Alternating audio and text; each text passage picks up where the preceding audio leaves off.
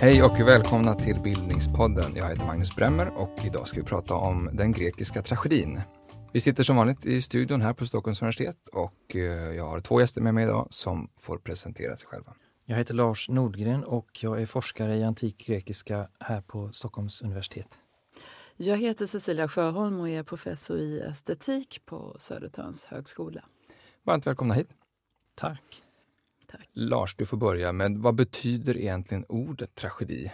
Tragedi kommer, är bildat av två ord. Tragos som betyder getabock. Och- Getabock. Ja, alltså ett handjur av get. Okej. Och eh, ode som ju är vårt ode som är en sång. Så det är en, en bocksång och eh, man tänker sig att det har att göra med det kultiska ursprunget med eh, i samband med ett djuroffer kanske eller att man rent av eh, vann en bock om man var bäst i tävlingen. För det var alltid tävling. Men vi måste, eh, alltså, tragedier som vi idag tänker en, någon form av katastrof eller ja, allmän bemärkelse. Bocksång, på vilket sätt hänger bocken ihop med tragedin som dramatisk form? Alltså tragedin har ju, är nära förbunden med, med den grekiska religionen och, och deras eh, kulthandlingar och, och de sysslar mycket med djuroffer så att det är inte långsökt alls att, att eh, man i samband med den ursprungliga tragedin som vi kan prata om var den kommer ifrån eh, sysslade med djuroffer också, att, att det var en central sak i, i själva handlingen. På, på scen.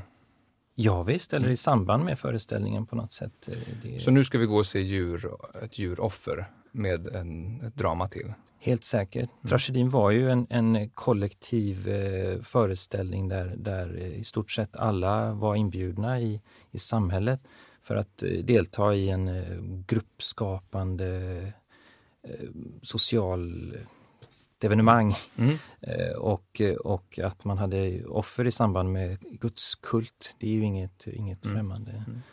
Cecilia, vill du eh, kortfattat på säg 30 sekunder förklara vad bara fenomenet, eh, den antika eller grekiska tragedin? Ja, jag tänker mig att för mig handlar det mest om någonting som man har spekulerat kring. Till skillnad från Lars har jag väl inte egentligen funderat så mycket kring vad det faktiskt var utan mest vad man har tänkt sig att det var. Och filosofin har ju varit intresserad av tragedin ända sedan Aristoteles.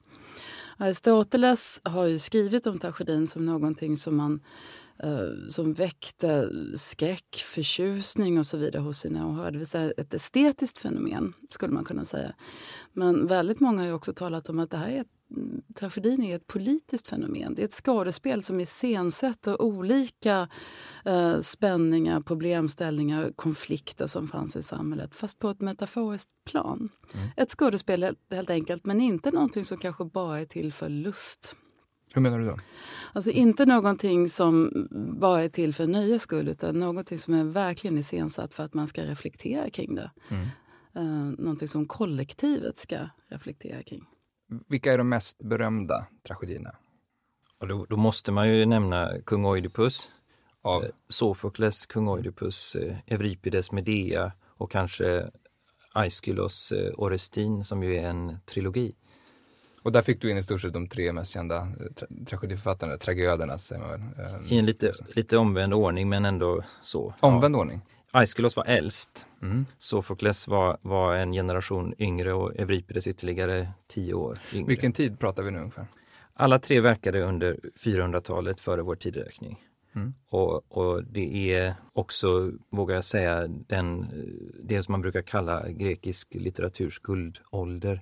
Det handlar om att kriget var slut och att Aten seglade upp som en, eh, en stormakt i den grekiska världen och att man hade tid och råd att ägna sig åt, eh, åt kultur på ett sätt som man aldrig har, vare sig förr eller senare tror jag.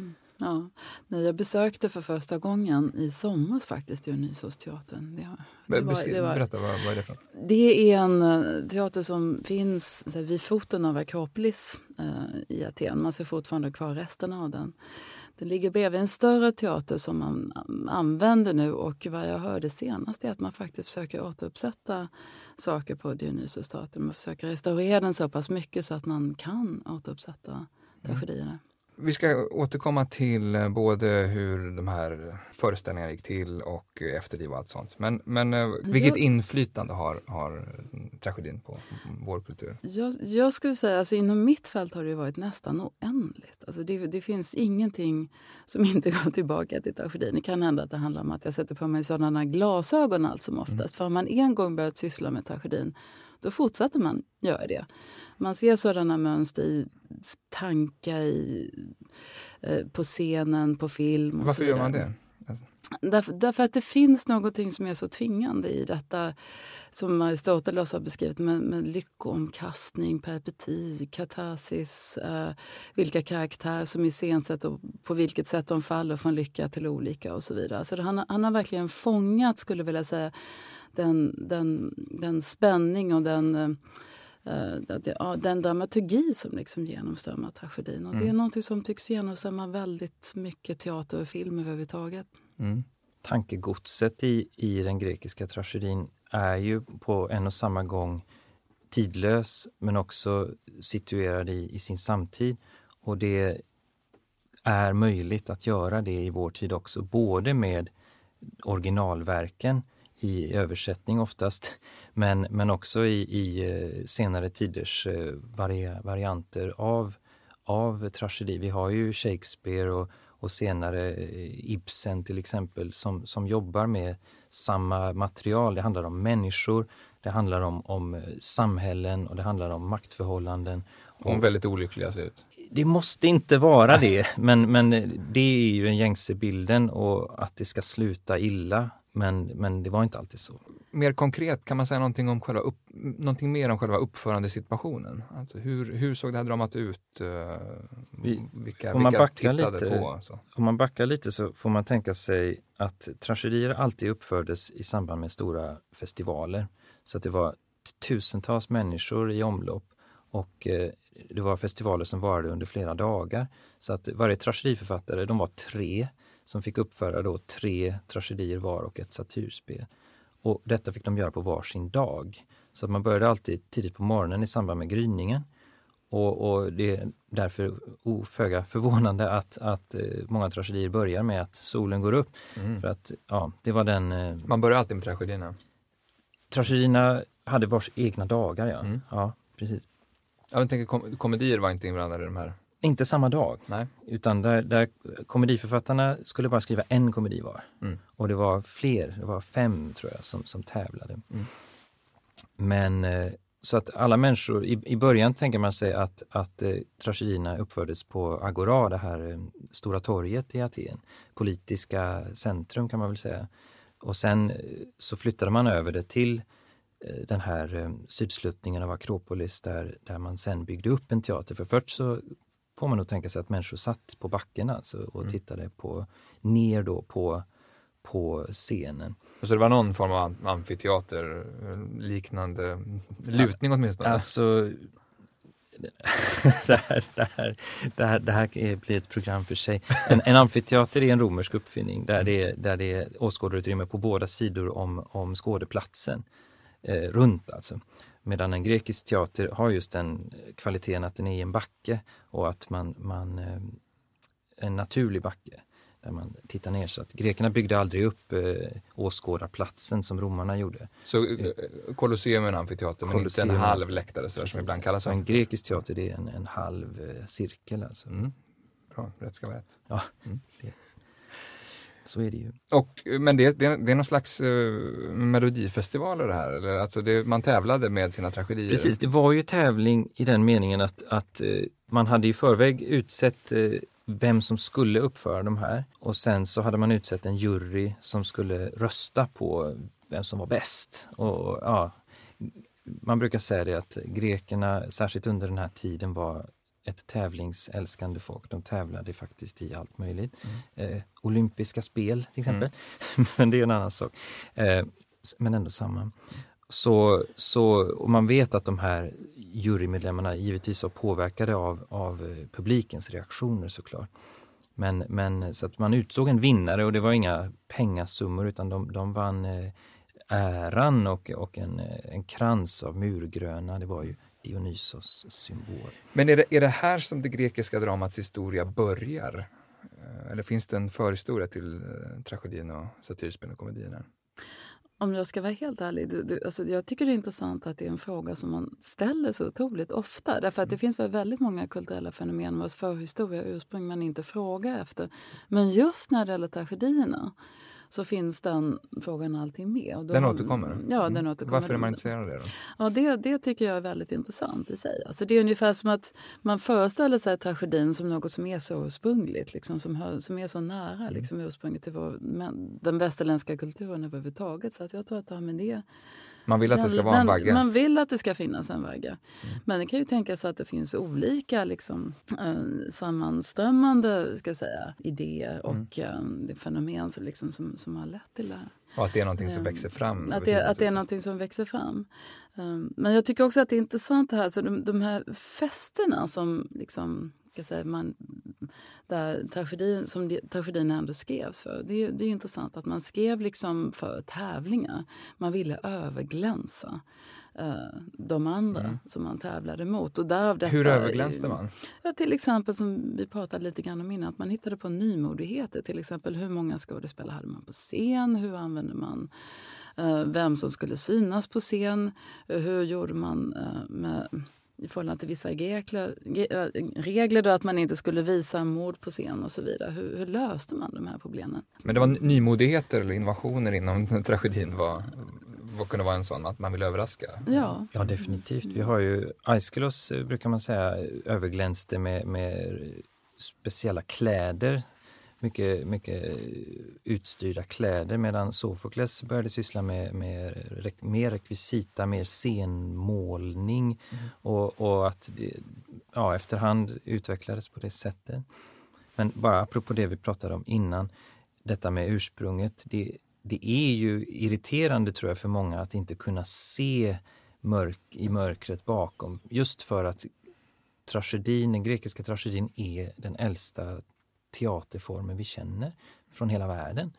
Och, och, det, när nu vi har andra saker i den grekiska kulturen som är äldre så, så tänker man väl säga att man borde kunna finna men räcker det inte med, med ursprunget ur, ur um, hymner och körsång och, som, som också var tävlingar och som man sysslade med innan. Jag tänker att ur en religion, alltså som att vi sjunger i, i kyrkan eller, eller i andra, andra religiösa samfund. Om vi ändå tänker oss att det är ett fenomen som uppstår vid en viss tid av en viss anledning, vad, vad, hur, hur samtidskommenterande är tragedierna?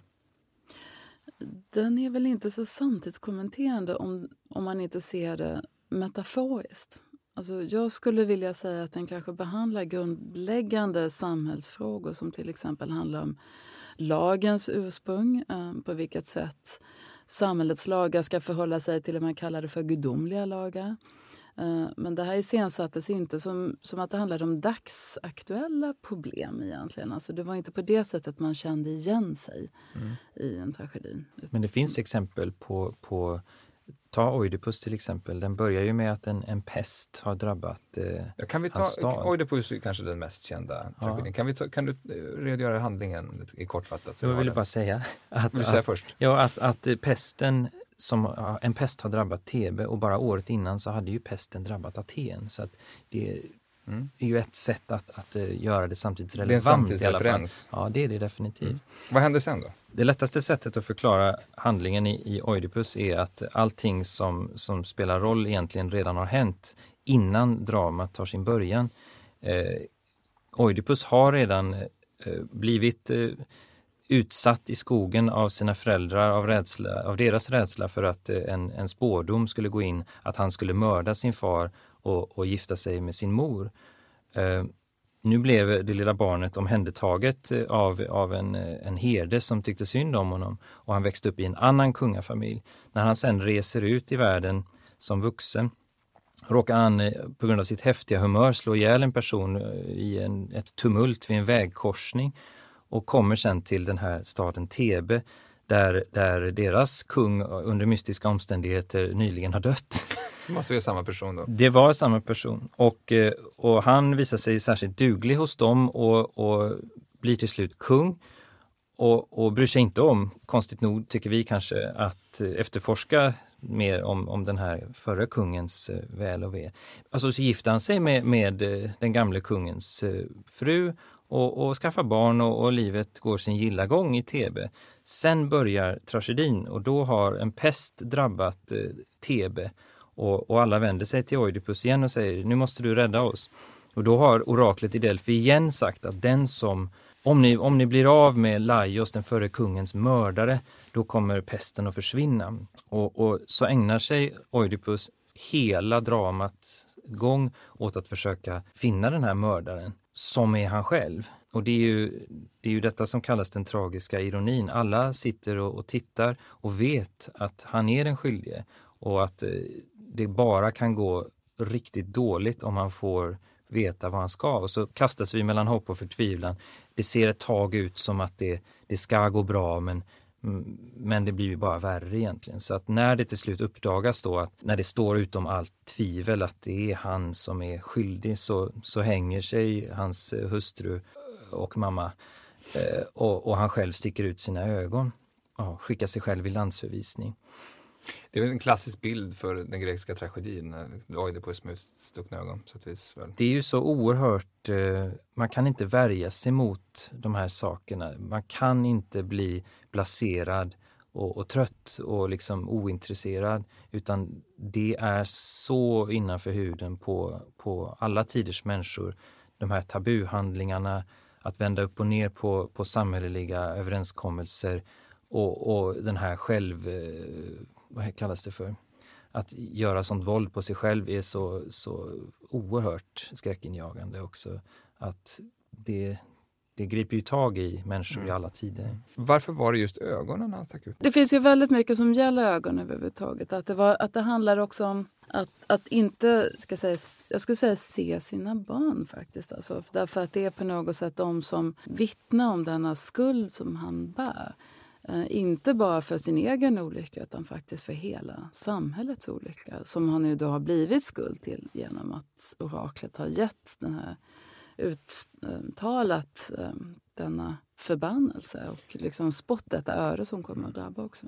Och, och ett av barnen är alltså Antigone? Det är Antigone, som ja, blir föremål för en, en annan... Men, men sen stämmer det, det, det finns också kring ögon finns det en, en hel metaforik, inte bara i den här tragedin utan i tragedin överhuvudtaget. Därför att det fanns en, oftast en siare med som mm. uttalade liksom dessa öden som skulle drabba de kungliga familjerna. Som alltid hette Theresias? Ja, som var blind. Hette han alltid Theresias? Ja, det, jag kan ofta? Säga, det, det, alltid, men ofta. Det, Väldigt ofta. Ja. Varför då? Svår fråga. Ja, förlåt, alltså, Cecilia, ett siarnamn. Det är ett siarnamn. Ja, det är ett siarnamn. Mm. Mm. Och vad kan säga, Theresias um, status som blind då brukar man förknippa med att han istället hade en inre syn. Det vill säga mm. han var någon som ägde en visdom som inte var förknippad med att han kunde se världen. Han hade som en inre syn där han kunde se i framtiden man kan säga, genom denna blindhet. Mm.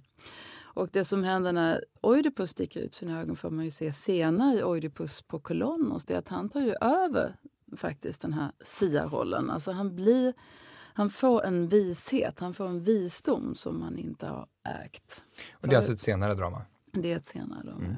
Men de två, det, det, grekiska dramat har egentligen två huvudsakliga genrer, det är tragedin och det är komedin. Det är inte riktigt sant. Det, är inte sant. det finns en tredje, det finns en tredje genre som, som eh, vi inte vet så mycket om, men vi vet att den alltid var där.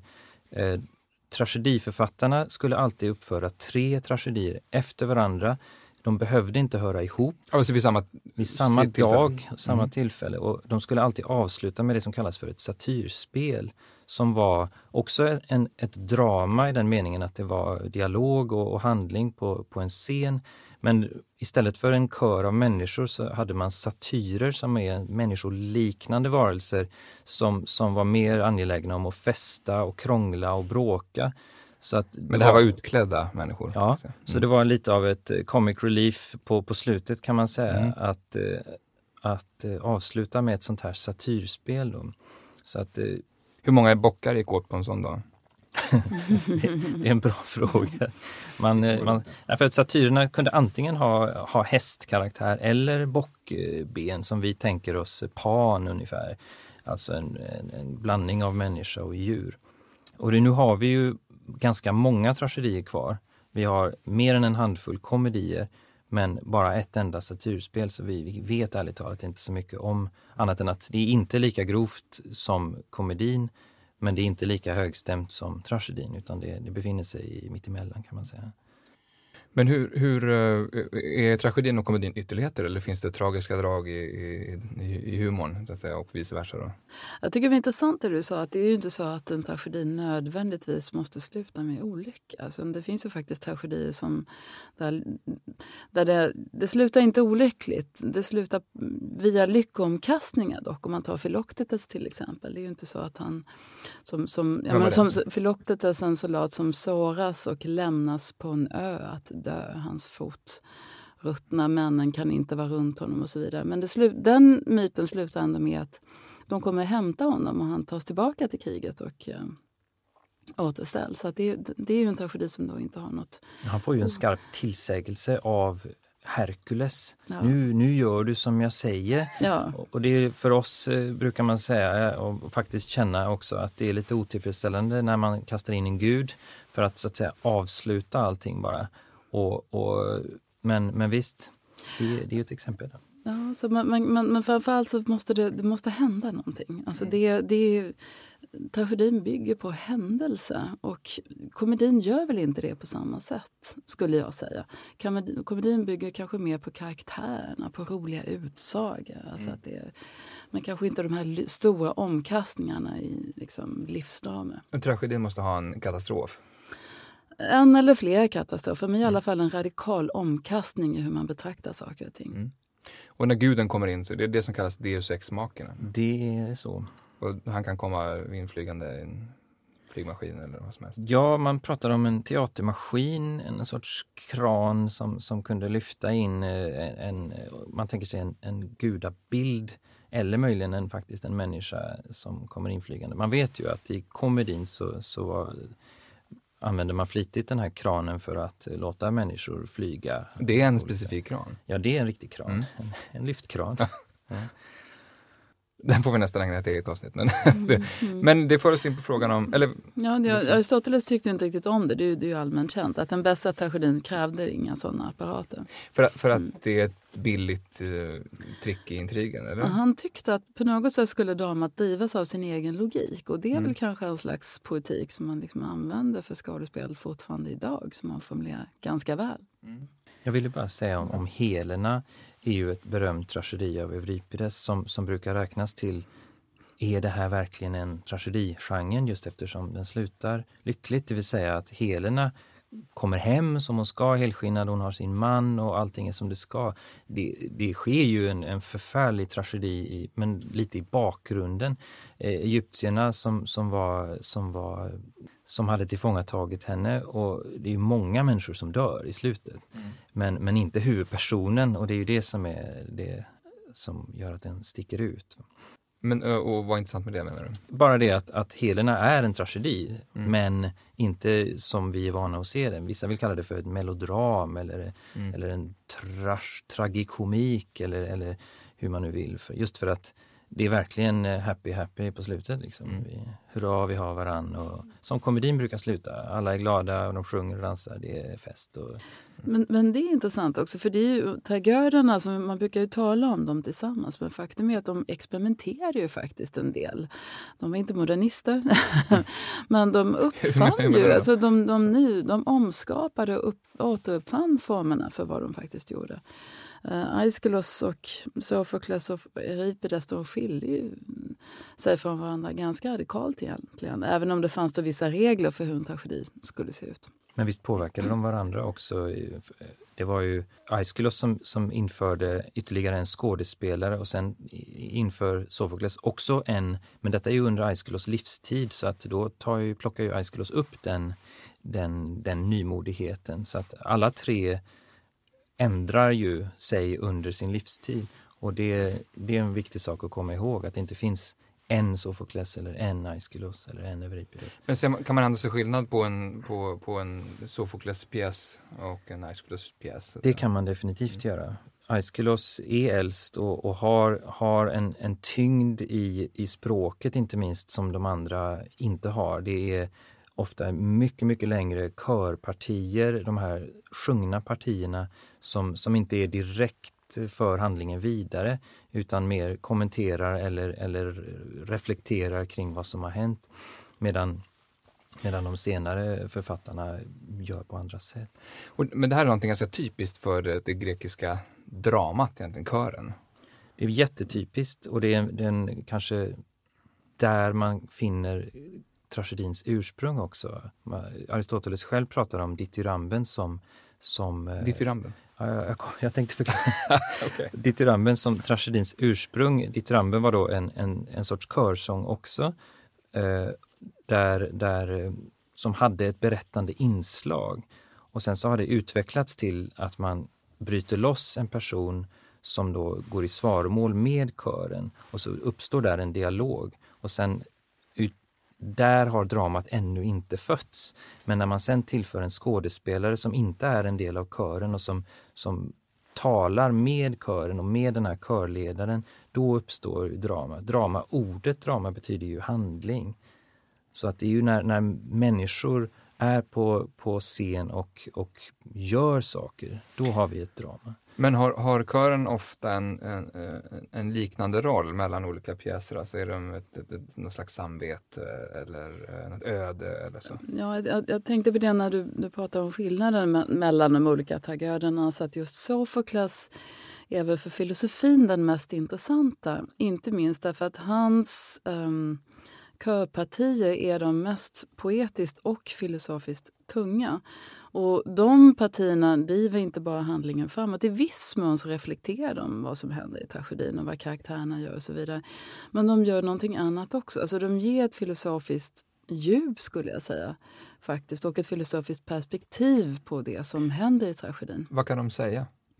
Jag önskar att jag faktiskt kunde citera nu. Men, det, Nej, men till exempel väldigt berömt, något som alla filosofer, eller filosoferna har kommenterat sen, sen Hegel och framåt, är att människan är deinon, äh, sägs det fruktansvärd, sägs det i uh, Antigone till exempel. Människan är den mest fruktansvärda. Jag har citatet. Du har citatet, ja. du får väldigt gärna ja, läsa det. För det, det, är ett av de mest citerade och kommenterade körpartierna. Jag vill också säga någonting om, om deinos som är det här adjektivet.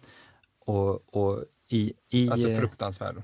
Det, det betyder mer. Det, det är samma deinos som finns i dinosaur. Som, okay. som, som är alltså skräck, skräcködla säger vi. Men det finns, precis, det finns också den här dimensionen av vördnadsbjudande och, och på något sätt helig eller, eller på piedestal. Va? Så att Men är det här ett viktigt ord utanför den här raden i Antigone? Så för, för det är ett fullständigt centralt ord för, för vad är gudomligheten men också vad är människan? Mm.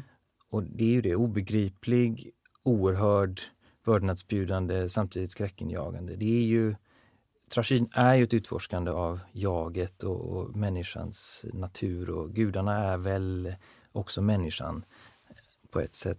Men, men citatet, det är ju det här Märkliga är många ting, märkligast av alla människan. Och det är just ordet deinosto som har översatts till märklig. Och det är ju det, vi måste välja ett ord på svenska och det det är jättesvårt att eh, mm. få med både fruktansvärd, förskräcklig å ena sidan och vördnadsbjudande och vördad på å andra sidan. Mm. Det, är ju, det är ju så vi upplever dinosaurier också. Mm. De kan vara förfärliga men samtidigt eh, Fascinerande. Oerhört och, och, och, och sen är det också frågan varför? Varför är hon detta vördnadsbjudande, oerhörda, mm. um, denna oerhörda varelse? Och det, det som sedan följer i, det här, i den här körsången är inte bara en tydlig reflektion av händelsen i tragedin utan den här körsången kan man också läsa som ett poem faktiskt. Den har en sådan innebörd så att den sträcker sig liksom över fler dimensioner. Det är det som gör kören i det här fallet filosofisk, att den, det poetiska språket. Ja, precis. Just det här mm. partiet har kommenterats väldigt mm. ofta av filosofer. Eh, men Antigone då, som är, uppenbarligen är både dotter och, och syster till Oidipus, eh, är ju ett eget drama som sagt. Hur, hur, kan du, vill du sammanfatta det, Cecilia? handlingen. handlingen. Man kan säga att tragedin inleds med att Antigone då försöker begrava sin eh, bror eh, som har stupat i kriget. Eh, hon har, han har anfallit Tebe. Och eh, Kreon som härskar i staden eh, vill inte begrava eh, hennes bror. Det här är också ett väldigt vanligt tema. Alltså just den här vägen att begrava kroppar, eller liksom kroppars betydelse och begravningsritualens betydelse är något som är ständigt återkommande. Och det är två bröder, var det en, de har, som har dödat varandra i stort sett? Ja, precis. Där den ena får begravas men den andra... Liksom. Ja, precis. Polyneikes är den så att säga har stötts ut, alltså inte bara under sin livstid utan framför allt efter sin död. Och detta är väldigt, väldigt symboliskt starkt. Och det här är någonting som man har diskuterat. Varför är det så viktigt för Antigone att begrava sin bror? Det är väl delvis det som hon försöker förklara i tragedin. Uh, och det är också det som man har försökt tolka. Um, hon i alla fall um, försöker begrava sin bror och ge sig, alltså, utmana då kung Keons lagar.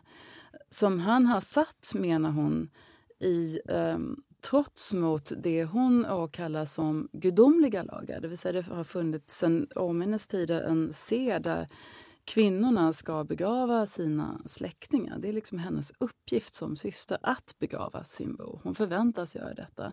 Och när Kreon då förbjuder detta så sätter han sig upp mot gudomliga lagar som hon tycker då att hon företräder. För Kreons lagar säger att, att brodern har utmanat staden, ja. äh, TV, ja. och därför inte ska... Och, ja, och därför sätter han, man, man skulle kunna säga, arbiträra kontingenta lagar. Så, så här får man inte göra. Uh, men då byter han mot någonting godtyckliga som, lagar. Go, typ. godtyckliga mm. lagar som, man liksom har, som han själv har upprättat mm. enligt sitt eget sätt att tänka. Om vi bara... Ja, men det är ju en enkel logik. Eh, han har ju anfallit sin egen stad så han är ju per definition en landsförrädare. Men han är ju också hennes bror. Och, och det är ju där konflikten ligger också. Att och hon älskar båda sina bröder men den ena har blivit behandlad på Den ena är, är, har dött som en hjälte och den andra som en förrädare. Men hon försöker då begrava honom? Ja, så man kan säga den stora konflikten i den här tragedin gäller ju då Antigona som är en kvinna och som eh, också är, ska gifta sig med Haimon som är Kreons son. Då. Kungens son. Eh, kungens son. Mm. Um, alltså att i, konflikten står då mellan kungen, Kreon, och Antigone. Mm. Där Antigone är, då är den som företräder som hon säger, gudomliga lagar och Kreon är den som företräder vad han kallar för mänskliga lagar, eller stadens lagar. Man skulle kunna säga mänskliga lagar. Så här står egentligen två ordningar mot varandra. Vad är det de gudomliga lagarna handlar om? Vad är det de mänskliga eller stadens lagar handlar om? Och här kan man liksom diskutera i termer av etik. Är det rätt att Antigone ska få begrava sin bror ändå? Och man kan diskutera i termer av politik, man kan diskutera i termer av liksom, eh, lagens filosofi och så vidare. Men det som händer det är att eh, på något märkligt sätt tycks sedan styrkeförhållanden mellan Antigone och Kreon skifta. Eh, Antigone tycks ju först ha varit den svagare eh, parten i den här konflikten. Och givetvis så är hon det när man ser till det som faktiskt händer i tragedin. För att Kreon bestämmer att Antigone ska begravas levande och det är det som händer också. Men eh, när Antigone begravs och så småningom eh, faktiskt också tar livet av sig så blir det så att Kreons egen son som älskar Antigone upptäcker detta och själv kommer att ta livet av sig. Och det är då den här tragiska vändningen inträffar som gör att Kreon faller från lycka till olycka, som Aristoteles uttrycker det. Och han, han blir till slut den svaga parten faktiskt. Man kan säga att Antigone segrar efter sin död i den här För att han fördöms för, för, sitt agerande? Han fördöms inte men hans son dör och när hans eh, hustru får höra om detta så tar hon livet av sig. Så han står till slut utan någonting. Och i slutstenen så står han med sin sons kropp i famnen och gråter. Och han tar då över den sörjande kvinnans roll skulle man kunna säga. Så precis det som det sätt som Antigone skildrades på i början hos då, alltså med sin, kropp, med sin kropp i famnen. Den bilden blir det ju sen som Kreon kom att anta. Mm. Så förhållandena skiftas här. Det är otäckt också att, att uh, han, han har inte förlorat allt. Han har den enda sak kvar som han beskyddade, nämligen makten över staden. Och, men allt annat som ju han nu har förstått, han höll kärt, är borta. Familjen och, och intressant. Ja, så, så, så, han har ju straffats. Han fick inte, han fick inte med sin lag liksom försöka överflygla den gudomliga lagen. Han straffas för det. Och det är ju ett motiv som kommer igen i snart sagt varje tragedi. Att, att det gudomliga ska du inte sätta upp dig mot. Men det gudomliga går inte att förstå. Och det går inte att förutsäga och det går inte att, att leva upp till annat än du kan ha tur. Mm. Men är det det som brukar, eh, de här två ordningarna, är det det som ibland eh, sammanfattas i, i motsättning mellan logos och mytos, eller är det någonting annat? Ja, logos och mytos är kanske någonting annat egentligen. Men, mm. det, men det är intressant att du tar upp det där, för att det är väl någonting som man ofta brukar tala om i filosofin. Att det, alltså mytos och tragedin, det står ju faktiskt inte bara för alltså, underhållning utan faktiskt också för ett slags kunskap skulle man kunna säga. Det är som Aristoteles faktiskt också igenkände. Att men vad, den, lägg, vad lägger man i de två orden? Ja, logos det handlar ju om ska säga, ordning, om sanning, om rationalitet. Uh, mytos bygger tillbaka på um, en berättelse, en historia, en, ska säga, en metaforisk um, kunskap skulle man kanske kunna säga. Mm.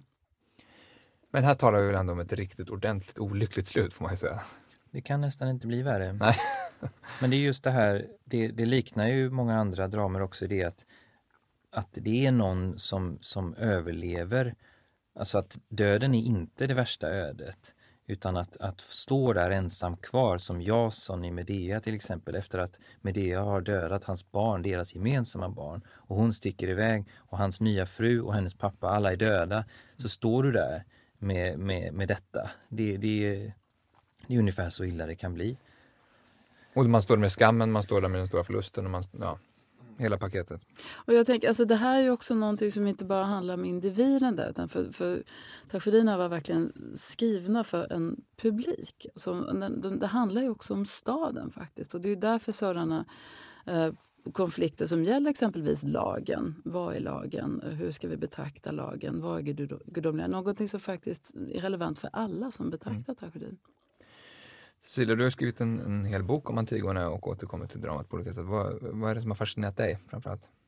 Det som har fascinerat mig var faktiskt en, en fråga som väldigt många har ställt kring tragedin.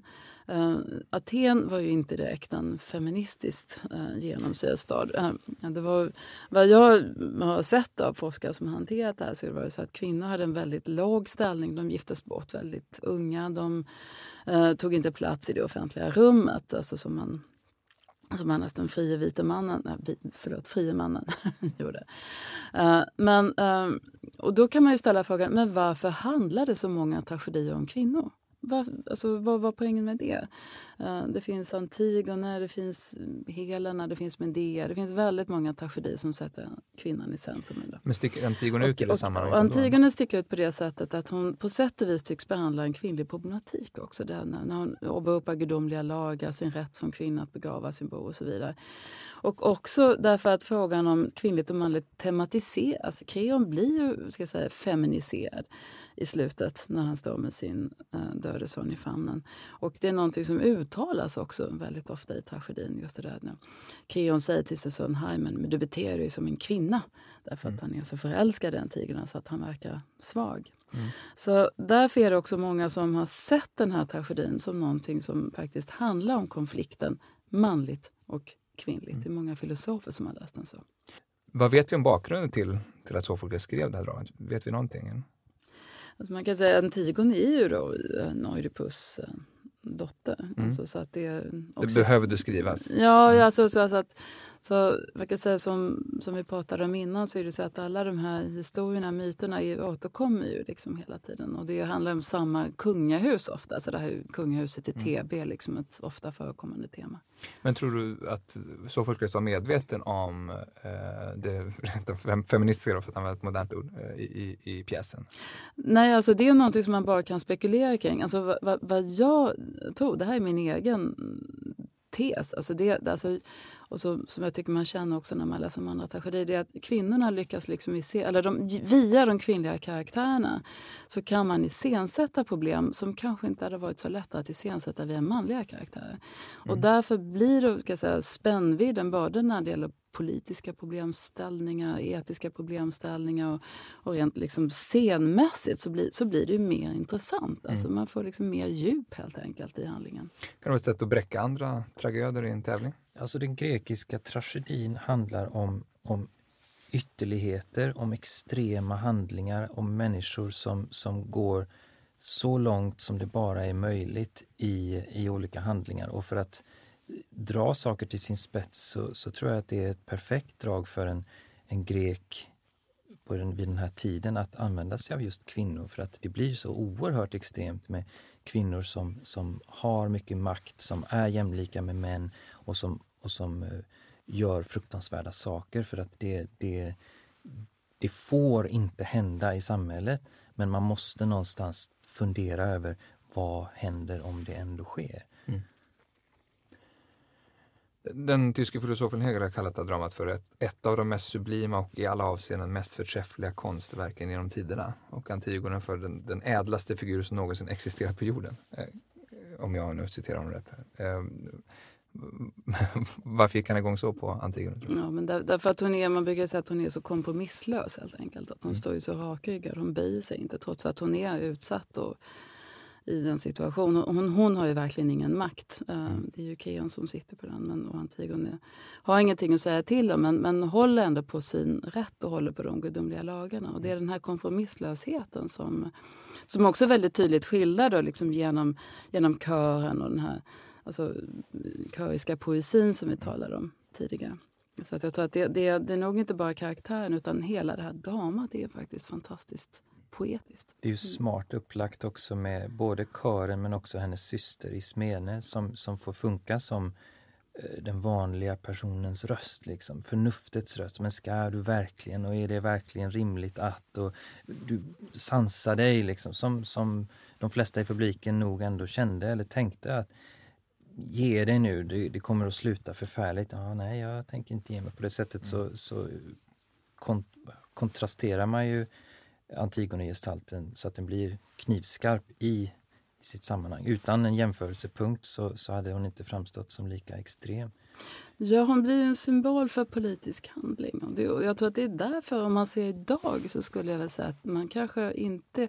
Alltså även om kung Oidipus är den mest kända tragedin och alltså innehåller alla de här bottnarna som, som till exempel Freud har talat om och så vidare. Så är det också så att Antigone är kanske mer aktuell idag skulle jag säga. Om man ser på vad man faktiskt sätter upp på scenerna och vad man, vad man talar om. Därför att hon är som sagt den här symbolen för politisk handling. Vad innebär det att handla kompromisslöst? Alltså vad, vad, vad finns det för bilder för detta? Och där kommer Antigone in. Det finns en litteraturkritiker som heter George Steiner som har väckt frågan om vad som hade hänt med psykoanalysen om Freud hade valt Antigone istället för Oidipus uh, för sitt komplex. Och du har försökt svara på den frågan. Ja, för att hon är ju bilden för någon som, som Lacan sa, som följer sitt begär. Alltså vad innebär det att handla inte, inte därför att man ser till mål och mening med sina handlingar utan därför att man helt enkelt bara måste handla på ett visst sätt utan att veta vad det leder till. Antigone känns som en, en väldigt politisk figur också. Är det något som har plockats upp i senare tid? Ja, verkligen. Alltså hon, som sagt, hon har ju sett som en symbol för politisk handling på olika sätt. Mm. Och så givetvis av femini, feministiska författare som Anne Carson kanske i någon mån. Då, en kanadensisk poet. Kan, en kanadensisk mm. poet. Men, och eh, den kända amerikanska feministen Judith Butler har skrivit en inflytelserik bok om Antigone också. Um, också i den franska feminismen har hon använts på det sättet. Um, till exempel av Lucy Rigarin, känd eh, fransk filosof. Eh, men hon har också setts som liksom för förhärdad, för kompromisslös. Alltså oförmögen att faktiskt tänka om och resonera som Ismene gör. Då, som tänker som en vanlig hennes människa. Syster då? Ja, hennes syster mm. som tänker som en vanlig människa. Eh, som du sa där. Man kanske mer känner igen sig. Alltså, många har påpekat det där att, att Antigone är lite för mycket. Alltså, hon, är ju liksom, hon lyser liksom i sin skönhet och i sin kompromisslöshet. Men hon är också otäck. Och det är faktiskt just precis i den här eh, tragedin som människan beskrivs som just det här liksom, som den kusliga talar man ofta om, apropå Deinon. Just. Människan är det mest kusliga av allt. Man kan lätt tänka på Antigone i, som, som kuslig. Mm. Och Jean Anouilh, en fransk dramatiker, har gestaltat Antigone som fascist. Det vill säga, hon är en person som sätter en agenda och sen är inkapabel att förhandla om den. Det hänger ju ihop med, med samma rädsla att fatta ett felaktigt beslut som ju också genomsyrar tragedin som helhet. Att om du gör fel så kommer du ådra dig en skuld och, och beröringsskräcken för att, att få den här skulden är så stark att, att eh, man, ja, hon går ju hellre i döden än, än har fel.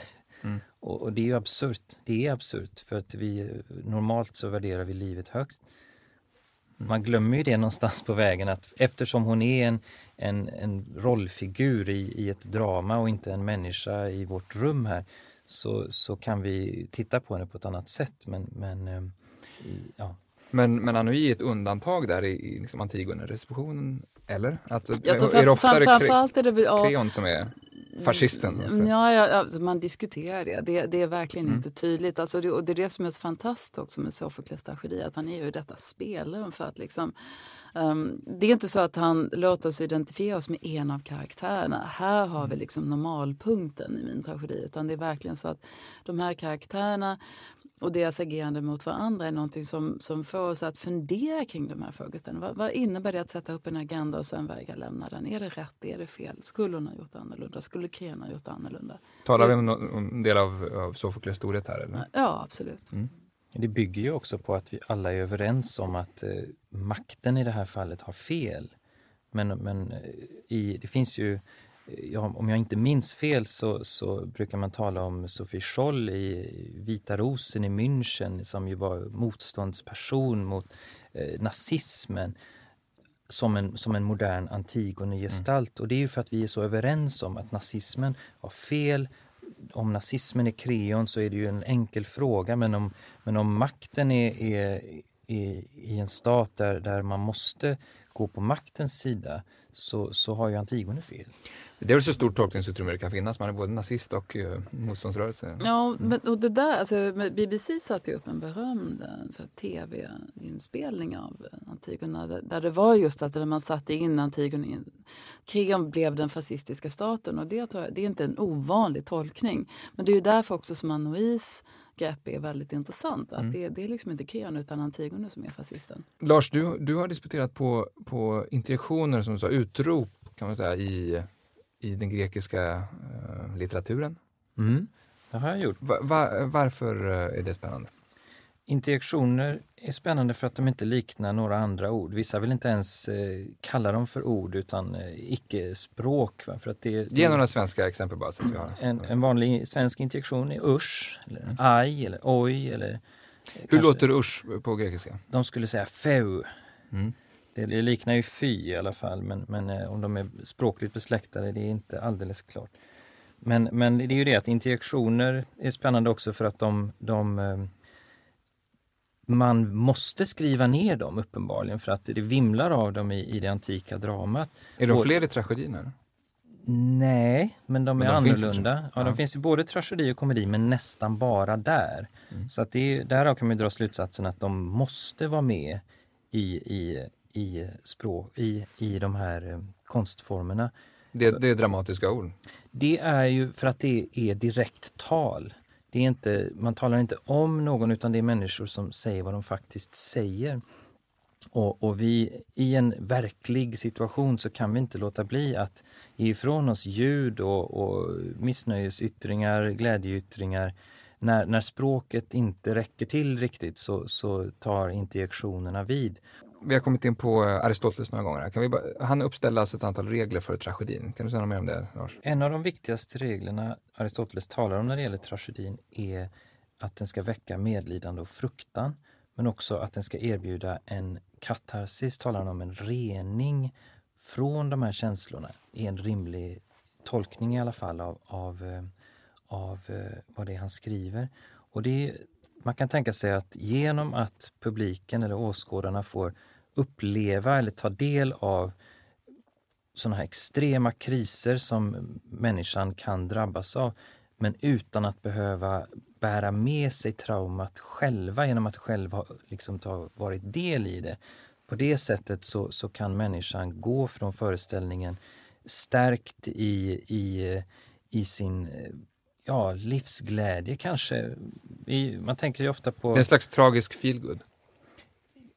Ja, för att eh, vi, vi har ju i, eh, i modern tid, i vår tid, alltså min egen erfarenhet i alla fall är ju att människor som har gått igenom svåra kriser talar ofta efteråt och säger att det var det bästa som de har hänt dem.